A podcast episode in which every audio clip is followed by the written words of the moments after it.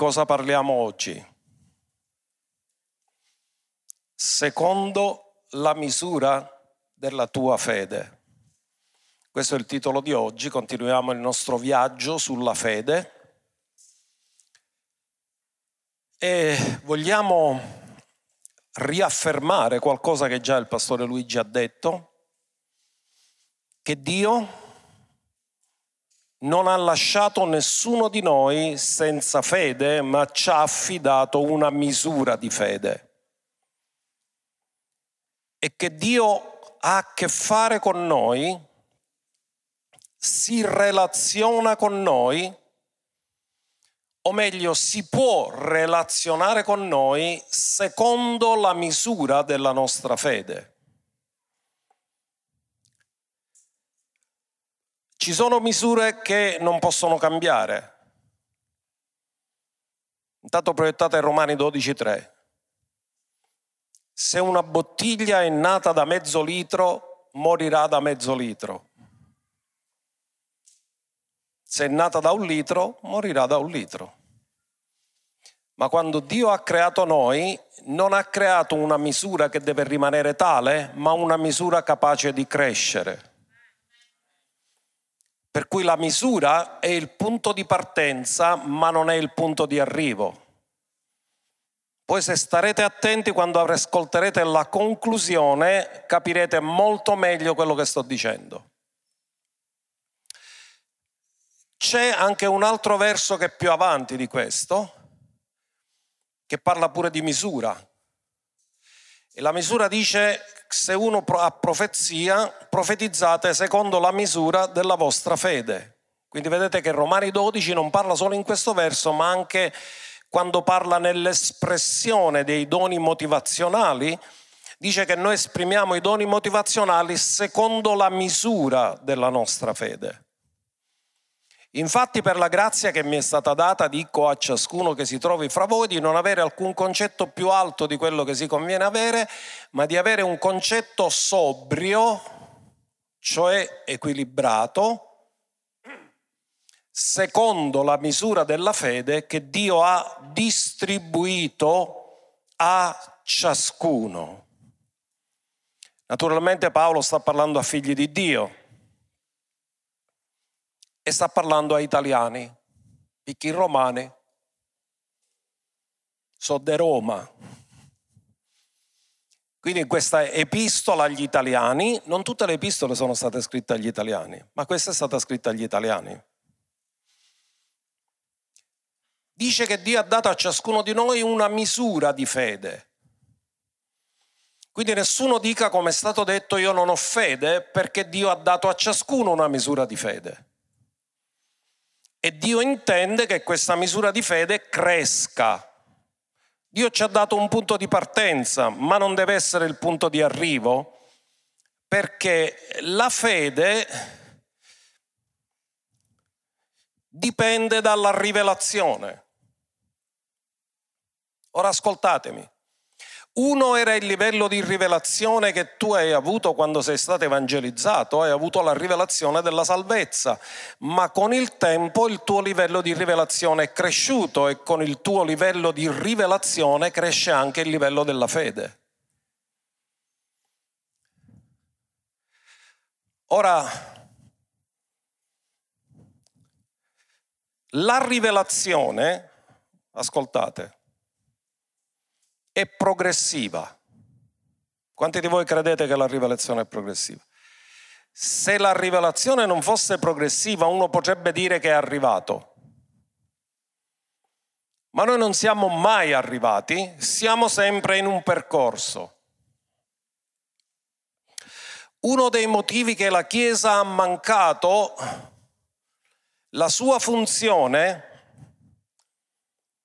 e una delle funzioni della Chiesa è rimanere collegati a Dio per avere la parola dell'ora. E che la Chiesa spesso non è cresciuta nella rivelazione progressiva e non ha afferrato la parola dell'ora e non avendo afferrato la parola dell'ora vive nel passato, non vive il presente.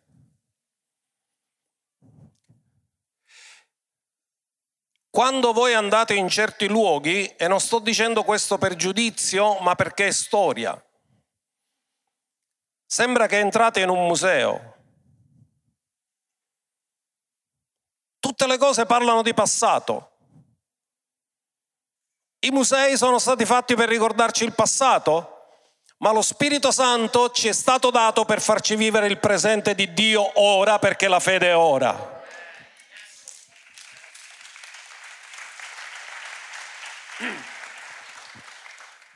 Quindi si parte con una misura di fede. Abramo partì con una misura di fede e ci è voluta fede per lasciare Ur dei Caldei, ma non aveva la fede sufficiente per lasciare altro.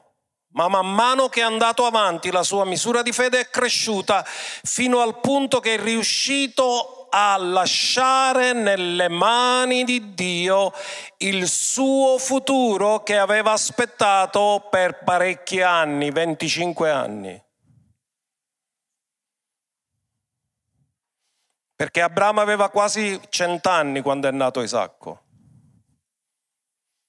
Era stato chiamato a 75 anni.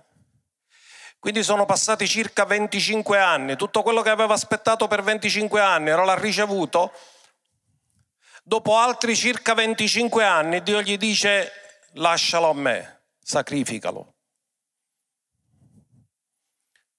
Sicuramente appena nato Isacco, Abramo non l'avrebbe saputo sacrificare. Dio ha aspettato che la sua misura di fede crescesse prima di chiedergli di rinunciare a qualcosa, perché ogni volta che Dio ti chiede di rinunciare a qualcosa è perché ha deciso di darti molto di più di quello a cui hai rinunciato. Facciamo una carrellata di esempi che la fede ha una misura e troviamo molte risorse nella scrittura su questo ma io mi piace partire sempre da Abramo.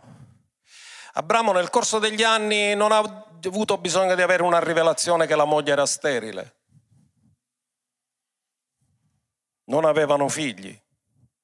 Gli anni passavano e il figlio non arrivava. E in Romani 4:20, che possiamo proiettare, dice che Abramo vide che il suo corpo era svigorito vide che sua moglie era sterile e che non aveva più i corsi ordinari delle donne, ma non dubitò per incredulità, ma si fortificò nella sua fede. Notate, non è che Dio l'ha fortificato, lui si è fortificato. Come si è fortificato? In questo modo che non ha dato più valore a ciò che vedeva e ciò che provava e ciò che i sensi gli dicevano, ma cominciò a fidarsi interamente di quello che Dio diceva. Perché reputò Dio potente da poterlo, da potergli dare quello che aveva promesso. Quindi non dubitò per incredulità riguardo alla promessa di Dio. Lui ha detto, se Dio promette, mantiene. Ma fu fortificato nella fede e diede gloria a Dio. In altri termini, lui ha detto, nonostante che passano gli anni io non vedo niente, nonostante che passano gli anni e il mio corpo è svigorito, nonostante che passano gli anni e mia moglie non ha più il ciclo, io credo che quello che mi hai detto avverrà lo stesso.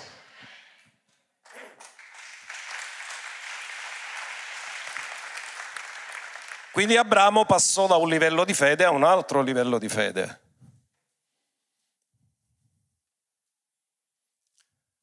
Andiamo a Pietro, un altro esempio. Quanti di voi avete camminato sulle acque?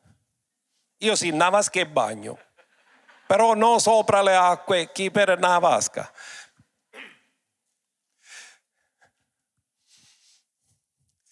Andiamo a vedere questa scrittura in Matteo 14, 31, tutti voi sapete il fatto. Pietro vede Gesù camminare sulle acque in tempesta. E questa è un'attitudine che mi piace un sacco. Perché Pietro dice se sei tu comandami di venire da te. In altri termini, Pietro non vuole vivere nel suo livello, nella sicurezza falsa della barca, ma vuole vivere nel livello di Gesù che cammina sulle acque in tempesta. E dice se sei tu comandami di venire da te. Notate che usò la parola comandami.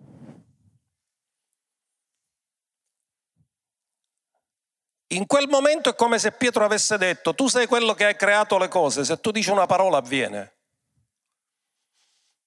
E Gesù gli dice solo una parola, vieni. E Pietro scende dalla barca. La barca non era bella ferma, si muoveva. E la cosa che scopre è che riesce a mettere i piedi e le acque sono solide. Lui ci cammina sopra. fino a che guarda Gesù. Poi dice che vide il vento e le onde, ma c'erano già prima il vento e le onde. Il punto non è, ascoltate attentamente, il punto non è mai la circostanza, è il punto dove stai guardando.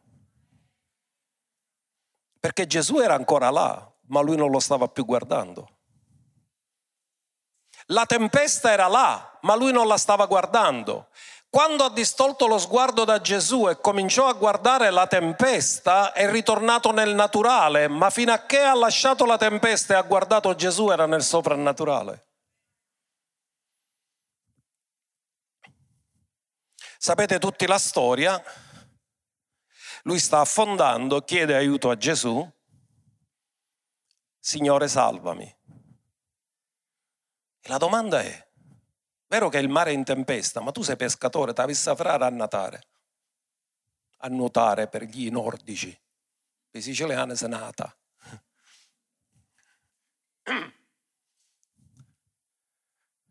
Il problema è che quando inizi a camminare per fede, non puoi continuare per capacità naturali. O cammini per fede e continui per fede, o se torni nel naturale non è più fede. Quindi Pietro chiede aiuto a Gesù, che lo prende per la mano, e ognuno dica subito, Pietro sta affondando, immagina che Gesù dice,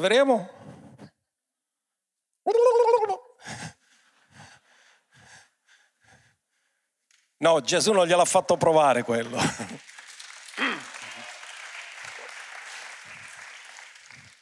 E subito Gesù stese la mano, lo prese. Lo prese per mano, amen? E Gesù che stava facendo? Stava camminando ancora sulle acque. Cioè lui lo, che sta camminando sulle acque in maniera soprannaturale, prende Pietro che sta affondando e lo riporta a galla.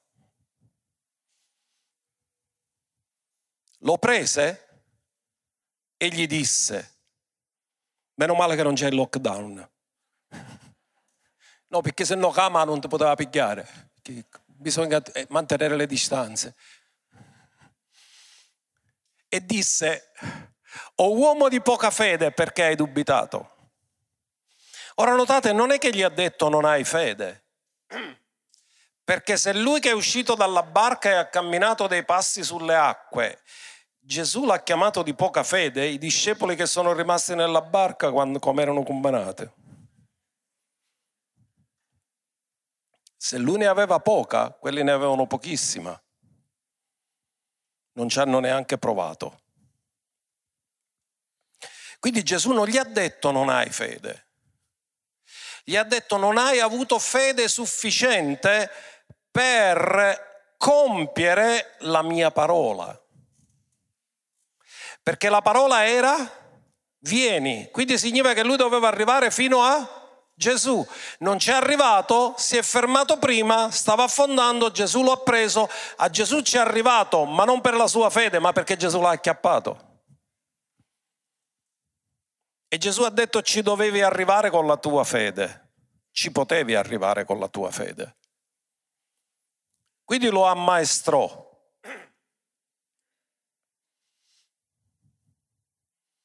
Andiamo a vedere un altro italiano, il centurione, Matteo 8:10. Che ci faceva il centurione a Capernaum? Faceva parte dell'esercito romano? Perché i romani hanno inventato il pedaggio. Lì c'era la via della seta. Tutti i commercianti dovevano passare di là. E i romani furbi che hanno fatto? Reccanno a passare, ma hanno a pare. E si sono inventati il pedaggio. Quindi che cosa c'era? Un centurione con cento soldati, romano, che raccoglieva il pedaggio di tutti quelli che dovevano passare. Perché uno pensa, ma che ci fa un centurione a Capernaum vicino al lago di Tiberiade? Se andate a vedere gli scavi a Capernaum potete vedere le tracce eh, della residenza romana, dei soldati romani, in quel tempo che facevano questo servizio. Quindi quest'uomo non va per sé, va per il suo servo. E a un certo punto Gesù gli dice verrò e lo guarirò questo servo. E lui cosa risponde? Una cosa che meraviglia Gesù, ma non c'è bisogno che tu vieni, di solo una parola. E il mio servo sarà guarito. E gli racconta come è arrivato a questo. Ma io ho persone sotto di me. Io non c'è bisogno che vado nei luoghi, io dico a loro di andare e loro lo fanno. E se dico di venire, loro vengono. Non c'è bisogno che vado io. Così come io ho autorità nel mondo naturale, tu hai autorità nel mondo spirituale. Se tu comanda la malattia, lei ti ubbidisce. E Gesù ha detto, ma guarda, neanche in Israele ho trovato una così grande fede. In verità, in verità vi dico, neppure in Israele ho trovato una così grande fede. Cioè, non è che Gesù ha detto che in Israele non c'era fede, ma quest'uomo aveva una fede più grande della nazione che aveva il patto. Lui ha ricevuto qualcosa del patto senza essere nel patto e per questo la sua fede è grande perché non aveva neanche il diritto legale. E se vogliamo dirlo in qualsiasi altro modo, lui ha ricevuto quello che Gesù avrebbe guadagnato per lui dopo la sua morte e risurrezione, lui ha ricevuto l'anticipo del tutto è compiuto. Amen? Perché la fede non si poggia sul mondo naturale che è gestito dal tempo, la fede si poggia sul mondo invisibile che è eterno.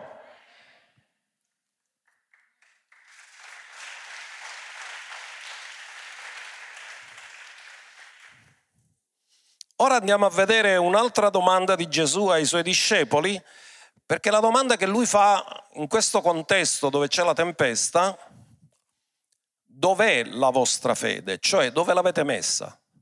Perché tutti noi viviamo per fede. La differenza è dove la mettiamo. Se la metti nel posto sbagliato ti prepara una delusione. Se la metti nella parola ti prepari a un esaudimento. Guarda cosa dice Luca 8:22.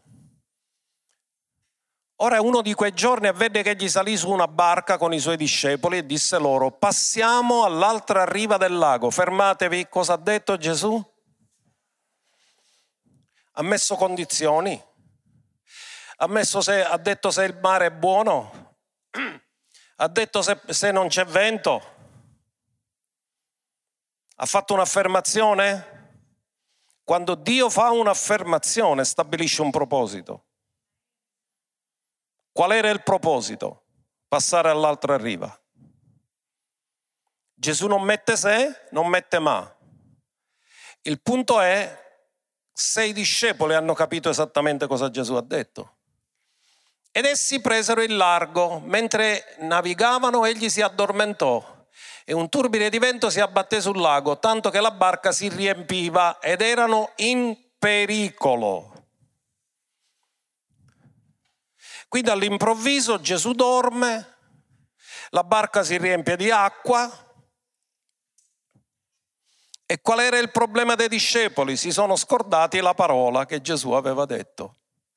Qual è il problema di noi credenti? Che durante le circostanze, invece di ricordarci che le sue promesse sono sì ed amen, guardiamo le circostanze e ci scordiamo le promesse, mentre oggi Dio farà il contrario, ti farà scordare le circostanze e ti ricorderà le promesse che sono sì ed amen.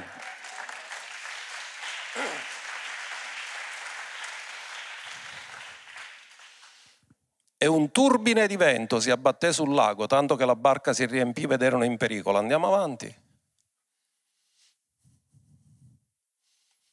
Allora essi accostatisi lo svegliarono dicendo, Maestro, maestro, noi periamo. Quando siamo vittime delle circostanze diventiamo egoisti. Perché Gesù, caro il mio, non era più in pericolo di loro. Perché uno che non dorme almeno può notare, ma uno caro a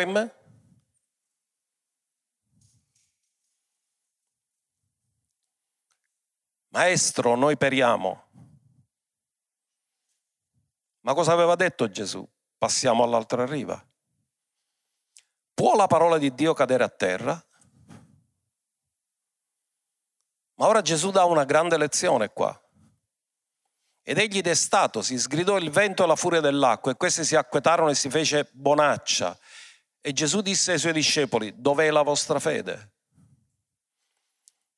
In altri termini, se io vi ho detto qual è il proposito, qualsiasi circostanza si mette contro quel proposito, voi avete autorità di sottomettere le circostanze al proposito, non fate in modo che le circostanze sottomettano il proposito. Cioè quattro l'hanno capito, vabbè, lo devo dire di nuovo. Allora, cioè loro avevano autorità di fare quello che Gesù ha fatto, non l'hanno usata perché non sono stati fermi in quello che Gesù aveva detto, non sono rimasti stabili nella parola e nel proposito.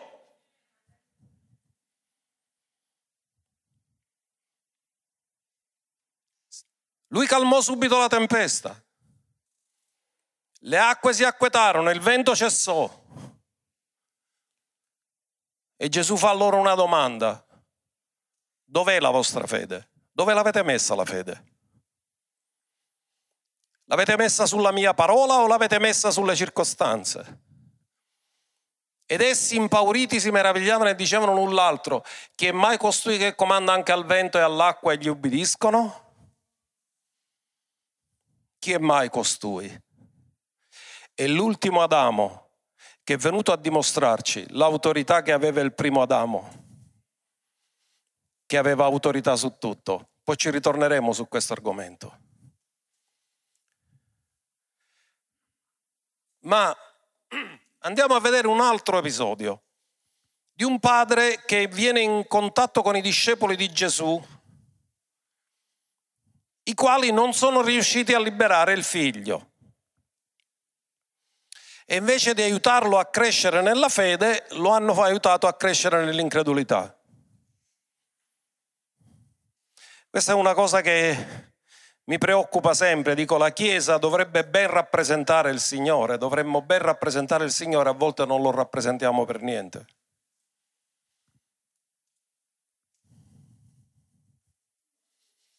Marco 9:24.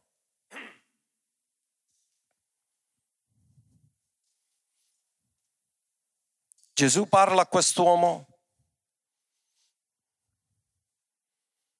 che ha questa condizione terribile nella casa. I discepoli non sono riusciti a liberarlo. Gesù se lo fa portare e quest'uomo gli dice se tu puoi fare qualcosa. E Gesù dice non è questione se io lo posso fare, il verso 23 di Marco, lo sapete cosa Gesù ha detto? Se tu puoi credere, tutto è possibile a chi? E allora quest'uomo di fronte a questa affermazione è molto sincero e dice subito, gli disse, Era, questo è il verso 23, l'abbiamo già citato, ritorniamo al 24. Perché con lacrime glielo disse. Subito il padre del fanciullo gridando con lacrime, quindi piangeva e gridava, molto coinvolto emotivamente. Disse, io credo, Signore, sovviene alla mia incredulità. Cioè, io ci voglio credere, però ogni tanto combatto con i dubbi. E sicuramente l'incontro con i discepoli non aveva fatto aumentare la sua fede, aveva fatto aumentare la sua incredulità. Quindi ci può essere una misura, tu passi dall'incredulità alla fede e da una misura di fede a un'altra misura di fede fino a che arriviamo a tutto è possibile a chi crede. Andiamo a un altro esempio prima di entrare nei versi che hanno dato il titolo al messaggio. Ebrei capitolo 10 verso 22. È un invito accostiamoci con cuore sincero, in piena certezza di fede, ognuno dica piena certezza. Se la certezza è piena non c'è spazio per l'incertezza. Significa che la misura è completa. Ora Dio dice che noi dobbiamo accostarci a Lui con piena certezza di fede, avendo i cuori aspersi per purificarli da una cattiva coscienza e il corpo lavato con acqua pura.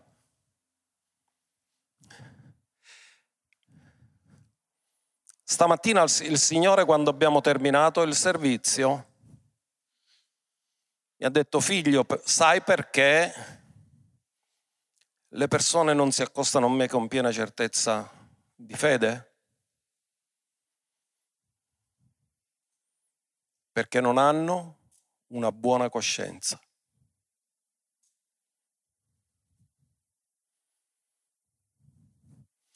Quando la tua coscienza ti condanna, non hai piena certezza. Ma quando la coscienza non ti condanna, hai piena certezza. Quindi, miei cari, manteniamo la coscienza sempre pulita. Facciamo pulizia della nostra coscienza, sempre. Perché se no ci ruba la franchezza. E poi la cosa interessante, il corpo lavato d'acqua pura. Io ho chiesto, signore, chi, chi c'era? Vabbè, capisco la coscienza, ma che è il corpo lavato d'acqua pura? E mi disse, tu come ti senti dopo che ti fa la doccia? Mi sento meglio. Cioè, quando il nostro corpo è pulito, oltre che la nostra coscienza è pulita, acquistiamo in autostima. Perché quando uno puzza dice, mamma mia, come sogno combinato. Ti vuoi fare subito una doccia, no? Anche il corpo va conservato irreprensibile. Perché il corpo lancia messaggi a noi. Quindi non solo così che possiamo fare in modo che ai sensi non arrivano messaggi negativi. Amen? E abbiamo meno combattimento. Quindi accostiamoci con piena certezza di fede. Ognuno dica piena certezza. Piena certezza. Quando ci accostiamo a Dio dobbiamo essere pienamente certi che l'aiuto ci verrà sicuramente. Alza le tue mani e dillo l'impossibile diventa possibile per me stamattina e nelle aree dove non ho sentito l'aiuto di Dio, oggi mi arriva l'aiuto di Dio perché mi accosto con piena certezza di fede. Andiamo dove abbiamo tratto il titolo. Matteo 9:27.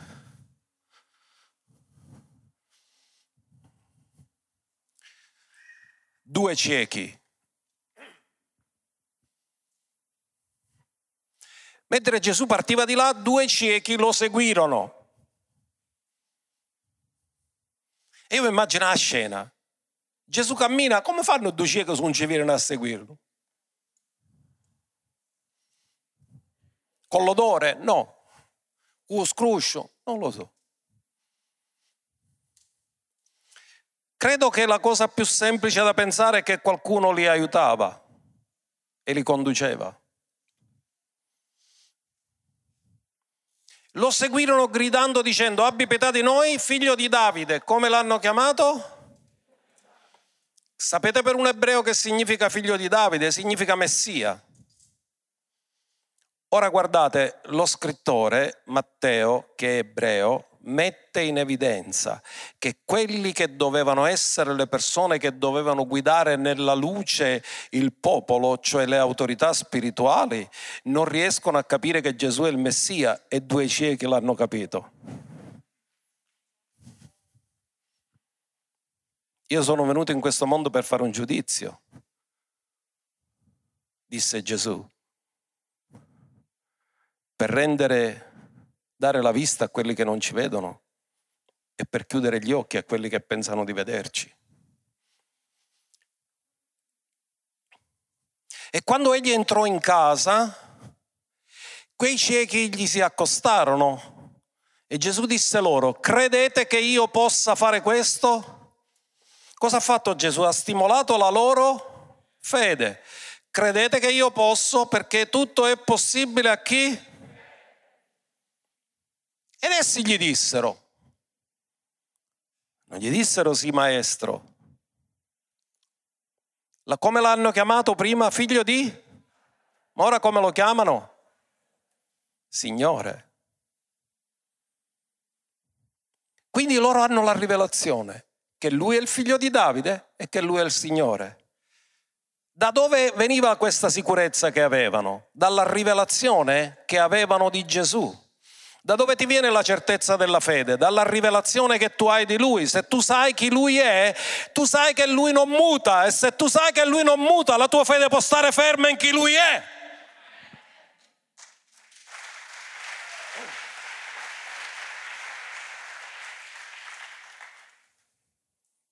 Essi gli risposero, sì Signore. Andiamo avanti. Allora egli toccò loro gli occhi. A volte Gesù ha guarito solo con la parola, a volte solo col contatto, questa volta ha fatto tutte e due le cose, li ha toccati ed ha parlato. Dicendo, vi sia fatto secondo la vostra fede. Avevano fede che era il Messia? Avevano fede che era il Signore. Quando tu dichiari Gesù Signore su una situazione, le situazioni si sottomettono alla sua signoria. Il problema è che molte volte gli diciamo Signore aiutami, ma vogliamo continuare a gestirlo noi, ma se gli offriamo a Lui e lo sottomettiamo alla sua autorità, sarà Lui che prenderà cura di quello che gli abbiamo sottomesso. Amen.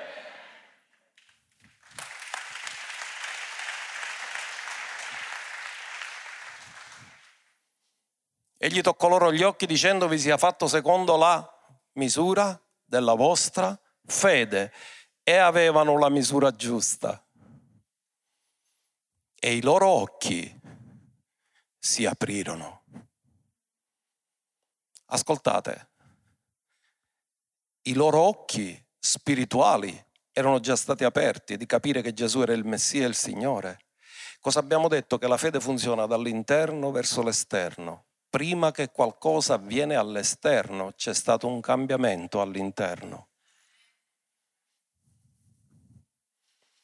Poi Gesù ordinò loro severamente, badate che nessuno lo sappia.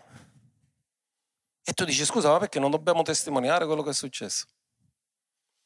Gesù non voleva stuzzicare la sensibilità dei suoi nemici che volevano ucciderlo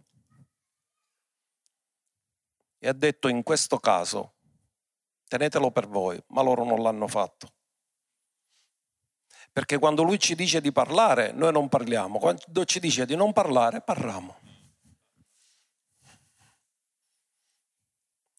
Quante volte ci siamo dovuti pentire di quello che abbiamo detto e quante volte ci siamo dovuti pentire perché non abbiamo parlato. Ma siamo in un processo di crescita. Allora, secondo la misura della vostra fede, Dio si relaziona con noi secondo la misura della nostra fede, quindi la mia relazione con Dio cresce e le benedizioni che possono ricevere, che posso ricevere crescono nella misura in cui cresce la mia misura di fede. Perché Dio non si può relazionare al di là della tua misura di fede, perché la fede è ciò che legalizza ciò che deve venire dal cielo sulla terra perché il mio giusto vivrà per... Se non vive per fede, non vive nel modo giusto davanti a Dio. Quindi la fede è ciò che dà ingresso legale al mondo dello spirito. Qualsiasi altro modo tu vuoi utilizzare per approcciare il mondo dello spirito che non sia la fede è illegale.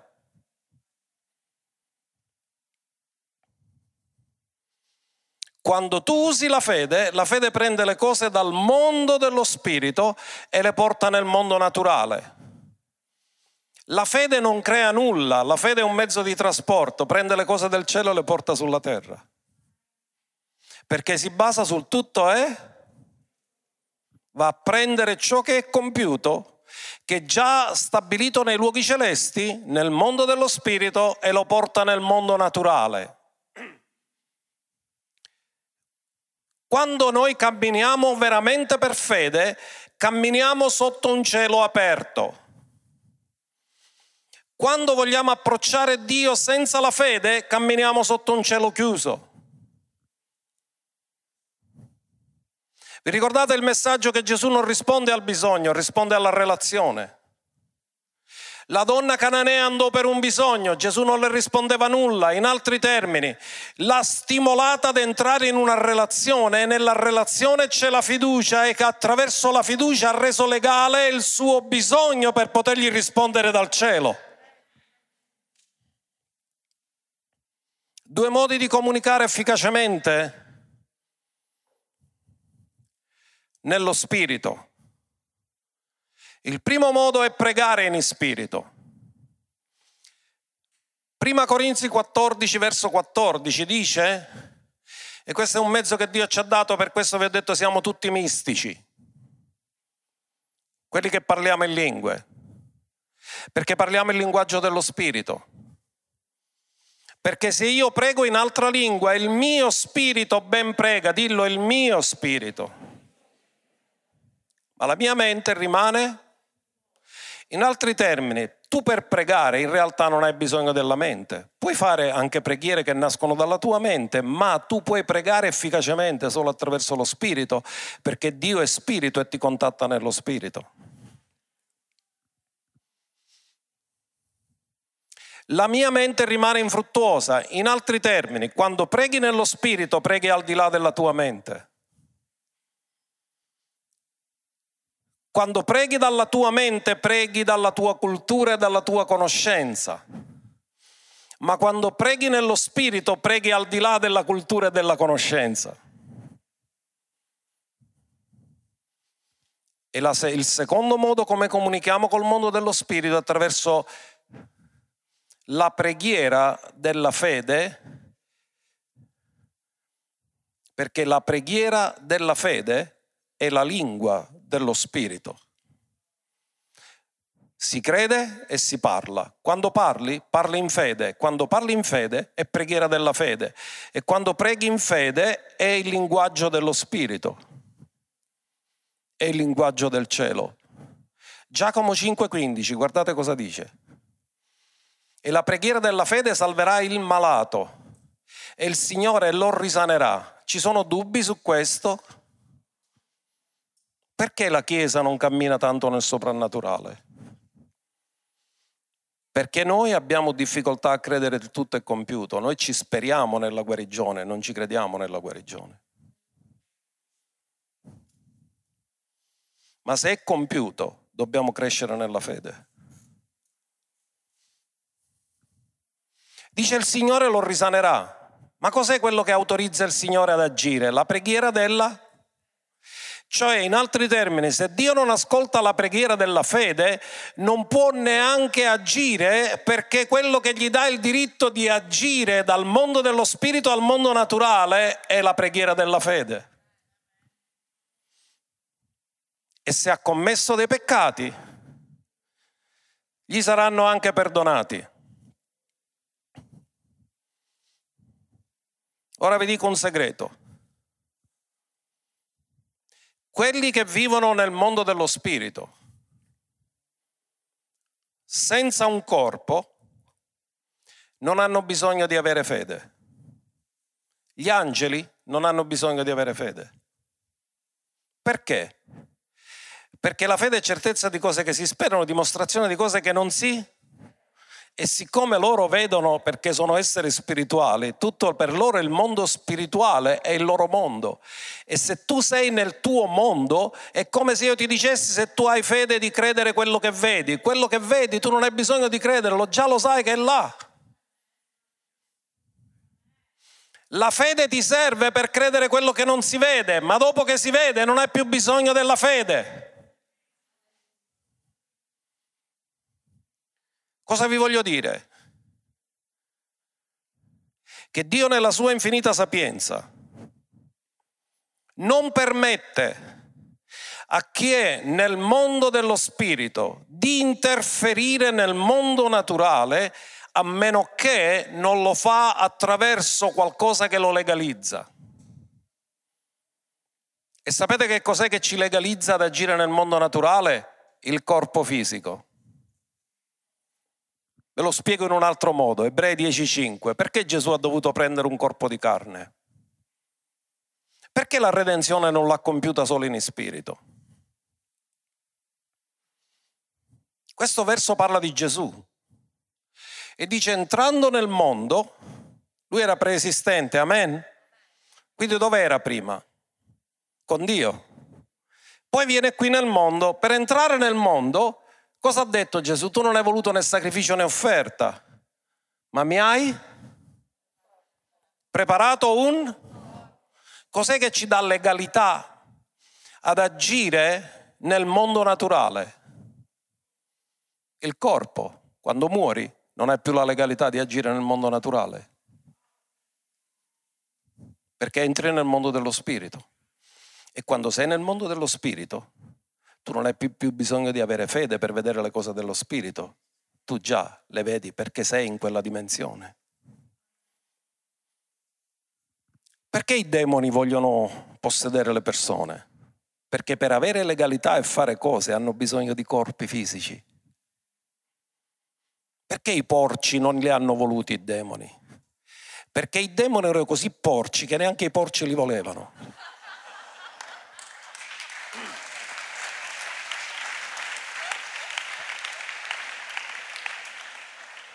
Cioè si sono suicidati i porci, hanno detto preferiamo suicidarci che stare con Cristo. Quindi Gesù dice mi hai preparato un corpo. Se non hai un corpo fisico, non hai legalità di agire nel mondo naturale.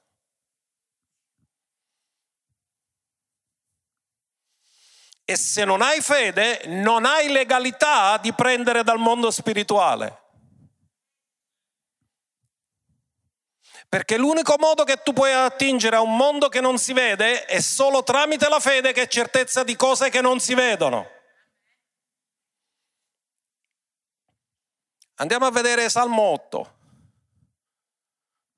Perché Gesù ha dovuto venire qui sulla terra? Dio gli ha dovuto preparare un corpo. Perché Dio aveva dato potere su tutto quello che è del, sulla terra all'uomo. E se Gesù non veniva come uomo, non poteva esercitare potere sulla terra. Che cos'è l'uomo perché tu te ne ricordi e il figlio dell'uomo perché lo visiti? Eppure tu lo hai fatto di poco inferiore a Dio, lo hai coronato di gloria e di onore, lo hai fatto regnare sulle opere delle tue mani e hai posto ogni cosa sotto i suoi Gesù è venuto con un corpo. Quando ha finito tutto, cosa ha detto? Ogni autorità mi è stata data in cielo e sulla Quindi significa l'ho recuperata pienamente e per poterlo fare sono dovuto venire come uomo per restituire all'uomo ciò che la caduta gli aveva tolto. C'è un salmo 115-16 che dice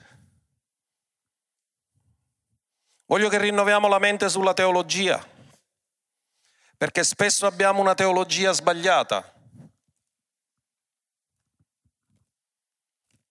Perché noi chiediamo a Dio di fare cose e Lui ha detto che dobbiamo farle noi. Ti faccio un esempio. Di fronte a un indemoniato, Gesù ha detto cacceranno i demoni, sei tu che cacci i demoni, non devi pregare Dio che caccia il demone, sei tu che cacci il demone nel suo nome. E noi cosa facciamo? Signore liberalo. Ma Signore ma io te sto a te e fallo. Signore guariscilo. E Gesù cosa ha detto? Metti le mani sugli infermi ed essi guariranno. Cioè in altri termini noi chiediamo a Dio di fare quello che Lui ci ha delegato a fare nel suo nome, ma Lui ci ha delegato e dobbiamo farlo noi.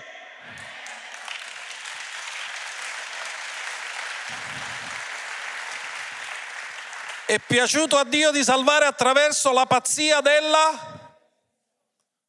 Cioè, in altri termini, Dio per salvare te e salvare me ha usato un uomo o una donna, ha usato un essere umano che ci ha predicato la parola. Perché gli angeli non possono predicare la parola.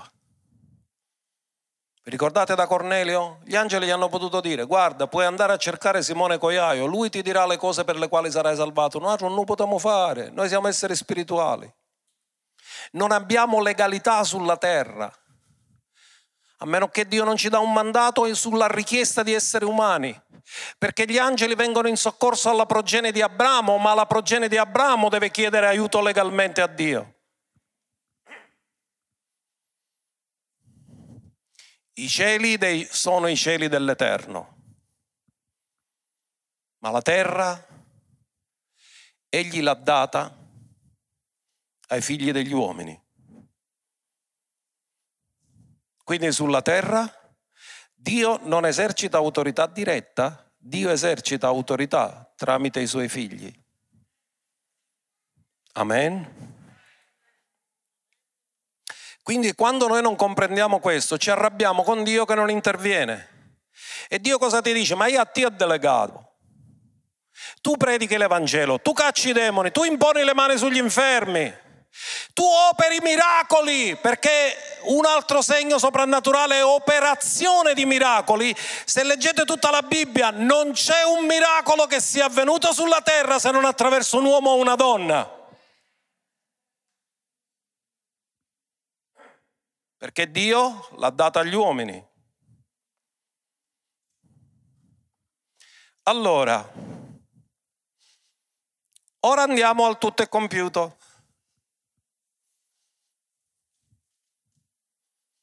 Perché Dio ha compiuto tutto nel mondo dello spirito.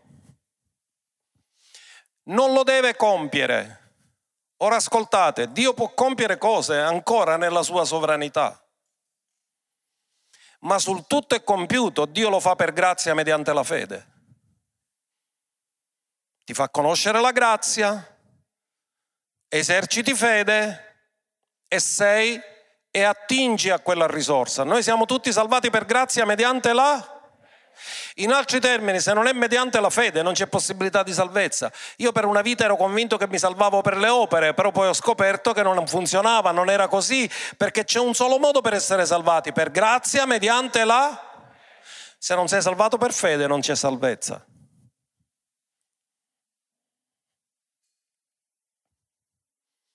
Efesi 1.3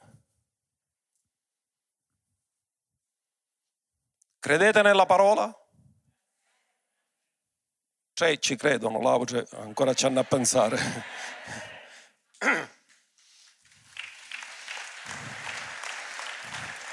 Dillo, io credo nella verità. La parola di Dio è verità. Benedetto sia Dio, Padre del Signore nostro Gesù Cristo, che ci ha... Ti dovrà benedire o ti ha già benedetto? Dillo di nuovo, mi ha benedetto. mi ha benedetto, mi ha benedetto con ogni Cosa fa la fede? Mi fa uniformare al modo di pensare di Dio. Dio mi vede prospero, Dio mi vede guarito, Dio mi vede al di sopra delle circostanze, perché Lui mi ha già benedetto di ogni benedizione spirituale nei luoghi. Cos'è che rende legale ciò che dai luoghi celesti viene qui sulla terra? La fede. In altri termini, questo verso dice che tutto è compiuto perché Dio non ti deve dare nessun'altra benedizione perché te l'ha già date tutte. Siamo stati benedetti di ogni... Ci stiamo credendo? Alza le tue mani e dillo, io sono stato benedetto di ogni benedizione spirituale nei luoghi celesti. Se tu avessi dubbi su tutto il compiuto, questo verso ti dà l'assoluta certezza che già Dio l'ha compiuto, perché se tu ci fai caso e hai studiato un po' di italiano, ci ha benedetti, non è qualcosa che Dio deve fare, è qualcosa che già Dio ha fatto. È passato. Quando tu attingi a qualcosa che Dio ha fatto, non puoi più chiederlo di farlo, puoi solo andarlo a prendere. Tu in realtà non sei stato salvato quando hai accettato Gesù.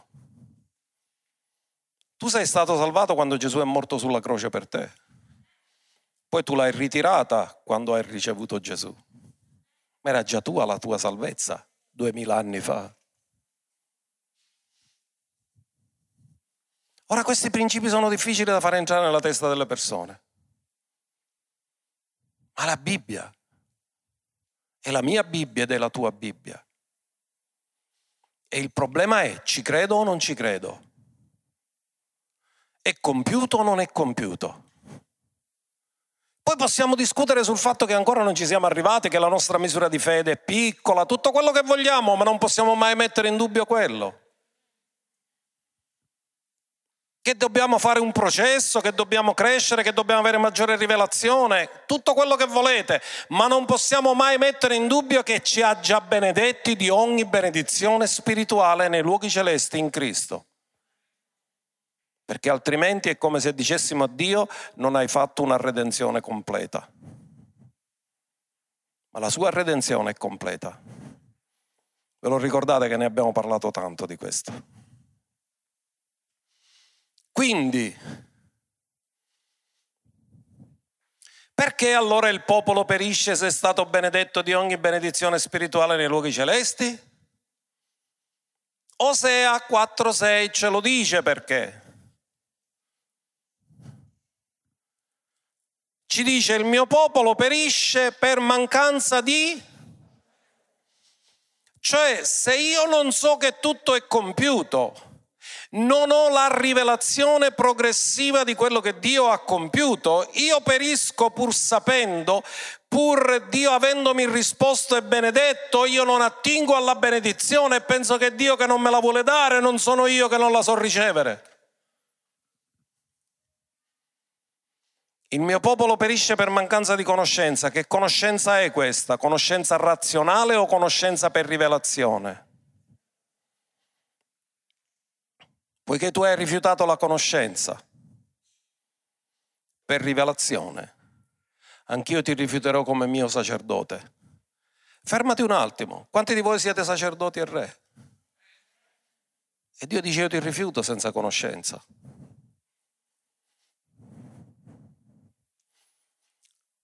Mi ricordate cosa è il compito del sacerdote? Qual è il compito di un sacerdote? Offrire sacrifici. E quando sale il sacrificio cosa scende? Benedizioni che come scendono dai luoghi celesti ai luoghi terrestri. In altri termini, il sacerdote è stato costituito per fare in modo che la benedizione del cielo continui a scendere sempre sulla terra. E Dio cosa ha detto? Io ti rifiuto come sacerdote perché tu non conosci quello che io ho già fatto. Un sacerdote che non crede il tutto è compiuto, Dio lo rifiuta perché rifiuta di credere quello che già Dio ha compiuto. Poiché tu hai dimenticato la legge del tuo Dio. Ascoltate, quanti di voi sapete che quando è cambiato sacerdozio è cambiata anche la legge? Cambiato sacerdozio cambia anche? Noi siamo sacerdoti secondo l'ordine di e nel sacerdozio di Melchisedec, che è il sacerdozio di Cristo, tutto è compiuto. Nel sacerdozio levitico non era tutto compiuto, ma nel nostro sacerdozio tutto è compiuto. E dice quale sarà la conseguenza di questo? Che io non posso perpetuare la benedizione di generazione in generazione. Poiché hai dimenticato la legge del tuo Dio. Io dimenticherò i tuoi figli, anche se ho promesso che di generazione in generazione li volevo benedire, ma la benedizione non può scendere fino a che non funziona il sacerdozio.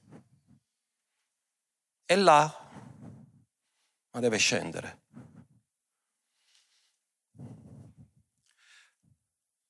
Ritorniamo al nostro verso di Ebrei 11.1 e poi ci avviamo alla conclusione. Ma vi ricorderò, vi ho detto all'inizio, alla fine capirete. Siamo partiti da una misura, arriveremo a una conclusione. Ora la fede è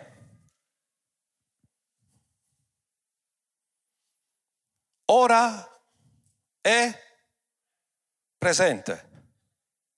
Quando tu dici ora, cosa stai facendo? Ti stai sincronizzando. Dici deve fare questa cosa quando? Ora. La fede è. E che tempo è?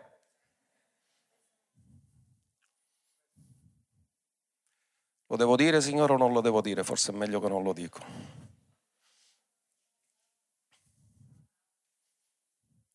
Nell'antico patto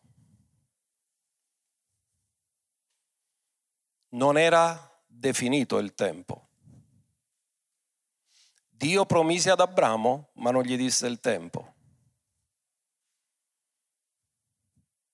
Perché il patto richiede fiducia, ma il nuovo patto richiede fede perché il patto che Dio aveva fatto con Abramo guardava al compimento del patto, ma dopo che il patto è compiuto non hai più bisogno di aspettare perché lui abita dentro di te non lo devi più aspettare.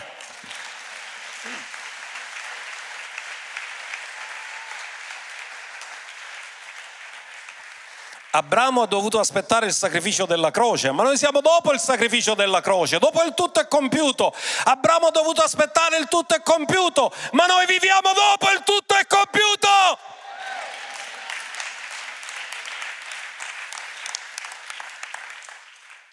Signore, mi punirai per quello che ho detto? Ho detto troppo. Andiamo alla conclusione. Seconda Tessalonicesi 1.3. Che bello, voglio profetizzarlo su Palermo, voglio profetizzarlo sulla parola della grazia, voglio profetizzarlo sulla chiesa di Palermo, voglio profetizzarlo sulle chiese parole della grazia, voglio profetizzarlo sulla chiesa di Dio. Dove c'è timore di Dio. Noi siamo obbligati a rendere sempre grazie a Dio per voi, fratelli di Palermo e provincia e fratelli in ascolto online, come ben giusto, perché la vostra fede cresce. Perché la vostra fede cresce come? Grandemente. Vuoi profetizzare sulla tua vita dichiarando che la tua fede cresce grandemente? La parola greco, greca grandemente è perissos, che significa senza misura. Cosa vi ho detto io? Siamo partiti con una misura per arrivare a una fede. Quando entri in una fede senza misura, le cose che prima ti erano possibili, ora non ci sono più cose impossibili. Prima con la tua fede riuscivi a rendere possibile qualcosa, ma quando arrivi a una fede senza misura non ci sono più impossibilità che non diventano possibilità. Perché la vostra fede cresce grandemente e l'amore di voi tutti individualmente abbonda. Se ci riesci a parlare alla persona vicino a te, dillo, il mio amore verso di te abbonda di giorno in giorno. Abbonda.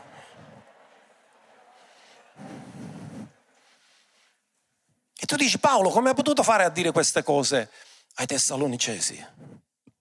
Era una chiesa giovane. È la seconda epistola che scrive. Si presuppone che fosse una chiesa che aveva intorno a due o tre anni di età da quando era nata. E lui scrisse queste parole profetiche meravigliose. E io voglio che applichiamo queste parole profetiche a noi. Che la tua fede cresce smisuratamente. E l'amore abbonda l'uno per l'altro tanto che noi stessi ci gloriamo di voi nelle chiese di Dio. Cioè, in altri termini, la chiesa di Tessalonica era un modo come Paolo si gloriava, ma l'avete sentito quello che Dio sta facendo in Tessalonica? Lo so, tanti nell'Italia guardano questa chiesa come un esempio, come un modello. No, non siamo perfetti, lo so. Però Dio ci sta dando una qualità di parola e di rivelazione che altri sanno apprezzare. Ci gloriamo di voi nelle chiese di Dio, per la vostra perseveranza nonostante il Covid. Dillo io, ci gloriamo nella perseveranza nonostante il Covid. E fede in tutte le vostre persecuzioni, afflizioni che voi sostenete. Perché quanto desidererei avere tutta la Chiesa qua, da febbraio che manca tutta la Chiesa qua. Per me è un'afflizione. Quando io arrivo la domenica da un lato mi rallegro a vedervi, però dall'altro lato vedo i posti vuoti e dico qui ci dovrebbero essere i miei fratelli, le mie sorelle, mi mancano.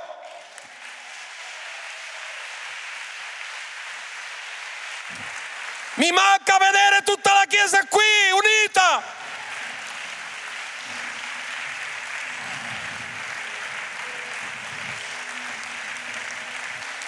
Dio accorcia i tempi. Siamo privati delle cose che erano normali. Ma la fede sta crescendo. L'aspettativa sta crescendo, nonostante tutto. C'è uno scuotimento, lo so, però Dio ci sta dando una qualità di parola per sostenerci. E gli diamo la gloria e l'onore perché Lui è fedele verso di noi.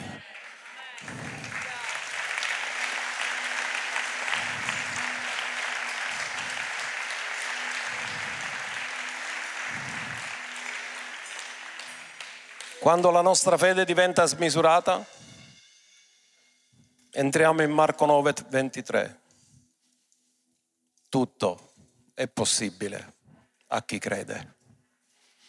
Dillo, Dio mi sta facendo fare una transizione dall'impossibile a tutto è possibile. Nel nome di Gesù. Amen. Facciamo un applauso al nostro Dio.